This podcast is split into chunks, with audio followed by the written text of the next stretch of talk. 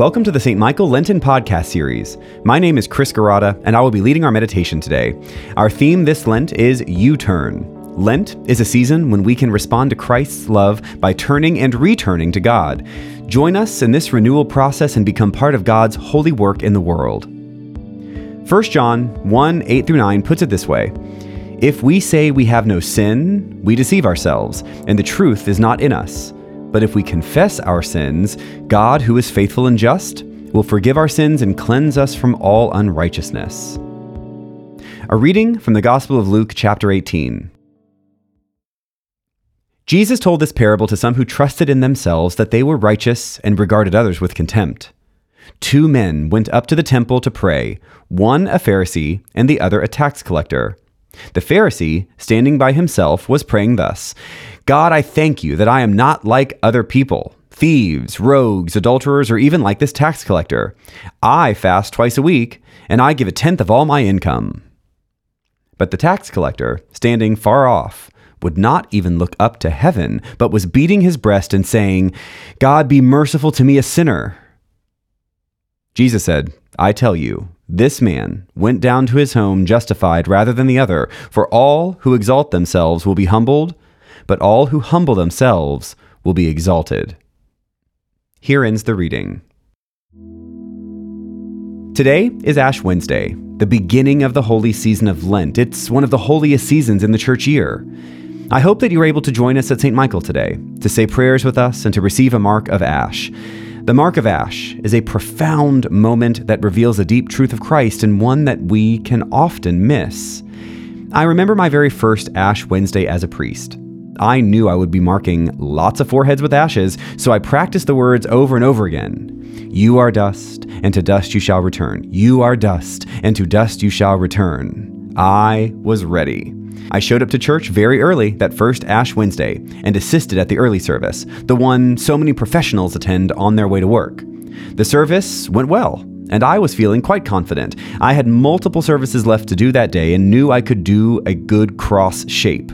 Now, as a side note, as a priest, making a good looking cross on foreheads is quite important to me.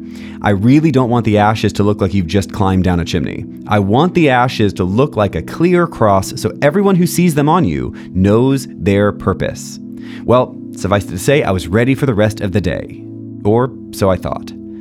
The next service I was to lead was for our little preschool. I was thinking about the service and wanted to make sure I did all the components correctly and smoothly, but it wasn't until I went to mark the first child with ashes that I stuttered.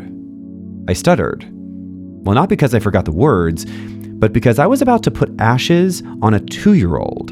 And I was about to declare that this beautiful two year old was dust and would return to dust. Now, the moment passed quickly, but I could feel my stomach turning the entire rest of the service. The feeling I had is likely the feeling many have the first time they receive ashes. Perhaps it's a little of the feeling everyone has. Now that I've done a lot more of these, I'm able to think less about the mechanics of the service and more about the deep meaning behind our prayers and our actions. Now, as I place ashes on foreheads, I am deeply connected to the power of the words, the power of declaring our mortal nature in such a raw, visceral, tangible way. Morality is never an easy issue. Few people enjoy talking about their own death, but as I noted at the beginning of this reflection, our death is exactly at the heart of Ash Wednesday. You and I, we will die one day. I genuinely hope that day is far from now, but the truth of our death is real.